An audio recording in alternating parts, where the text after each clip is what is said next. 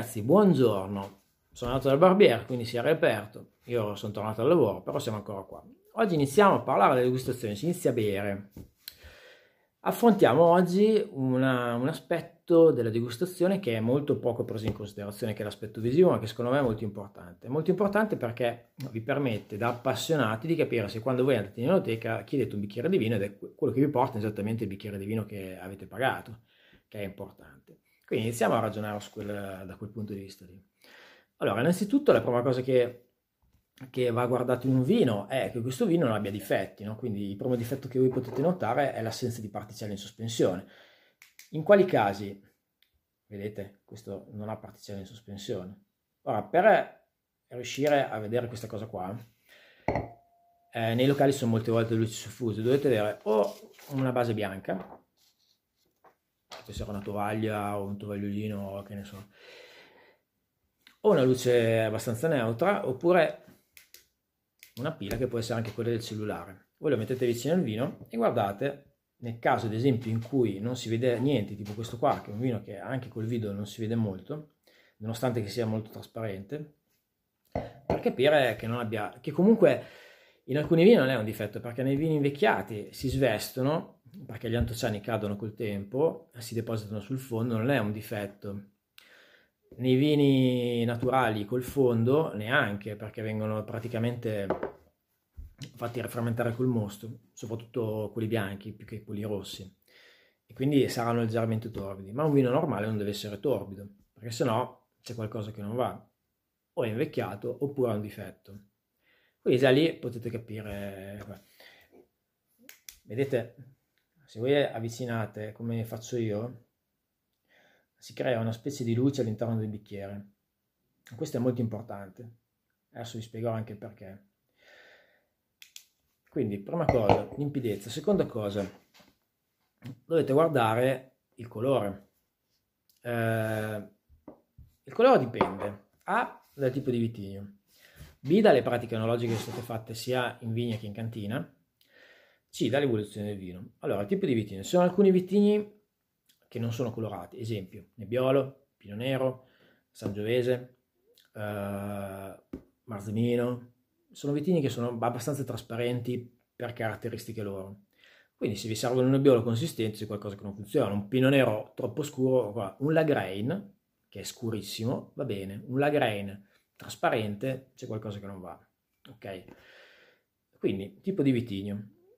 Eh, questo qua è un nebbiolo, un gattinara. Il nebbiolo si sveste subito. Vedete com'è trasparente?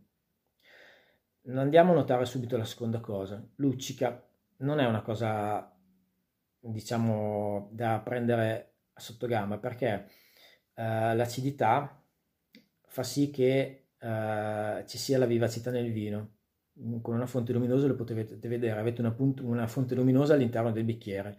Questo è dato dall'acidità che è la spalla del vino. Un vino senza acidità è un vino fiacco, come se voi bevete un succo di frutta. Quindi la vivacità, che dipende anche lì da determinati fattori, ambiente pedoclimatico, eh, pratiche di, di, vigna, pratiche di cantina, è molto importante. Ci deve essere un vino, to- un vino spento, un vino fiacco, ma anche l'acidità è un difetto. Quindi guardate innanzitutto il colore, assenza di particelle, vivacità importante. Dopodiché eh, la tonalità. La tonalità è importante perché eh, a parte il tipo di vitigno che diciamo andiamo a vedere, ma soprattutto eh, vi dà l'idea delle, della vita del vino, quindi dai vini bianchi che partono da un giallo verdolino fino a diventare un giallo dorato, barra aranciato, ai vini rossi che parti da un rosso porpora a finire con un aranciato mattonato. Eh, è molto importante questo, perché se voi chiedete un arnese e vi portano un bicchiere che è giallo dorato, c'è qualcosa che non vale, non è una caratteristica dell'Arnes, che è un vino giovane che ha dei colori paglierini. Quindi cosa, cosa può essere capitato? È un vino ossidato, perché l'ossidazione, cioè il contatto dell'ossigeno col vino, fa cambiare il colore. I vini bianchi da gialli diventano, da gialli paglierini diventano gialli dorati, barra ottonati, e i vini rossi da porpora diventano aranciati. Nel caso del nebbiolo è una cosa normale perché il nebbiolo è un vitigno che si sveste dopo pochi anni, ma mantiene integri le sue caratteristiche, ma si sveste subito, diventa subito aranciato. Ma non è un difetto, fa parte del vino. Guardate sempre la vivacità. Se un vino è, è un aranciato, ma se voi mettete la luce cosa, è ancora vivace, vuol dire che è un vino vivo, che sta ancora lavorando. Vuol dire che è un vino che tendenzialmente è ancora buono, anzi può andare avanti ancora anche se magari è aranciato, perché magari è maturo ma la maturità nel, si stabilizza nel tempo e poi comincia a cadere. E quindi, ultimo parametro, eh, la consistenza, i famosi archetti. Non dicono, non sono un sinonimo di qualità in un vino. Cosa, perché? Perché la consistenza eh, da cosa è data? È data da, dall'alcol, dai polialcoli, che sono continu- il vino è una sostanza idroalcolica che è formata la maggior parte in acqua, poi abbiamo l'alcol, zucchero e altre sostanze e via. Se voi fate ruotare il bicchiere, l'alcol salendo fa una tensione sulle pareti del bicchiere. Questa tensione fa sì che la parte più leggera, cioè l'acqua, scende subito. Le parti più pesanti sono tenute su da questa tensione. L'alcol spinge sulle pareti e tiene sulle parti più pesanti, quindi la glicerina, tutte queste sostanze, e formano quei famosi archetti. Quando gli archetti sono tanti, sono veloci, scendono subito, vuol dire che un vino ha poco, ha poco corpo. Il famoso estratto secco è questo. Prendi un litro di vino, fai evaporare l'acqua, quello che rimane è l'estratto secco. La, la finalità delle, degli archetti è quella, vedete? Questo qua è un vino di corpo, vedete gli archetti? Si vedono un po', sì. Non si vedono tanto, però Vabbè, comunque. Gli archetti fitti che scendono piano piano vuol dire che un vino è molto di corpo. Archetti un po' più larghi, insomma, non danno un'idea di qualità. Soltanto una cosa indicativa per vedere. Poi, poi potete guardare sulle bottiglie, vedete il grado alcolico e se avete un barolo è un vino di corpo. Niente qua. Ultima cosa che dovete guardare. Quando voi prendete in mano il bicchiere, adesso qua purtroppo non si vede tanto vediamo se con la luce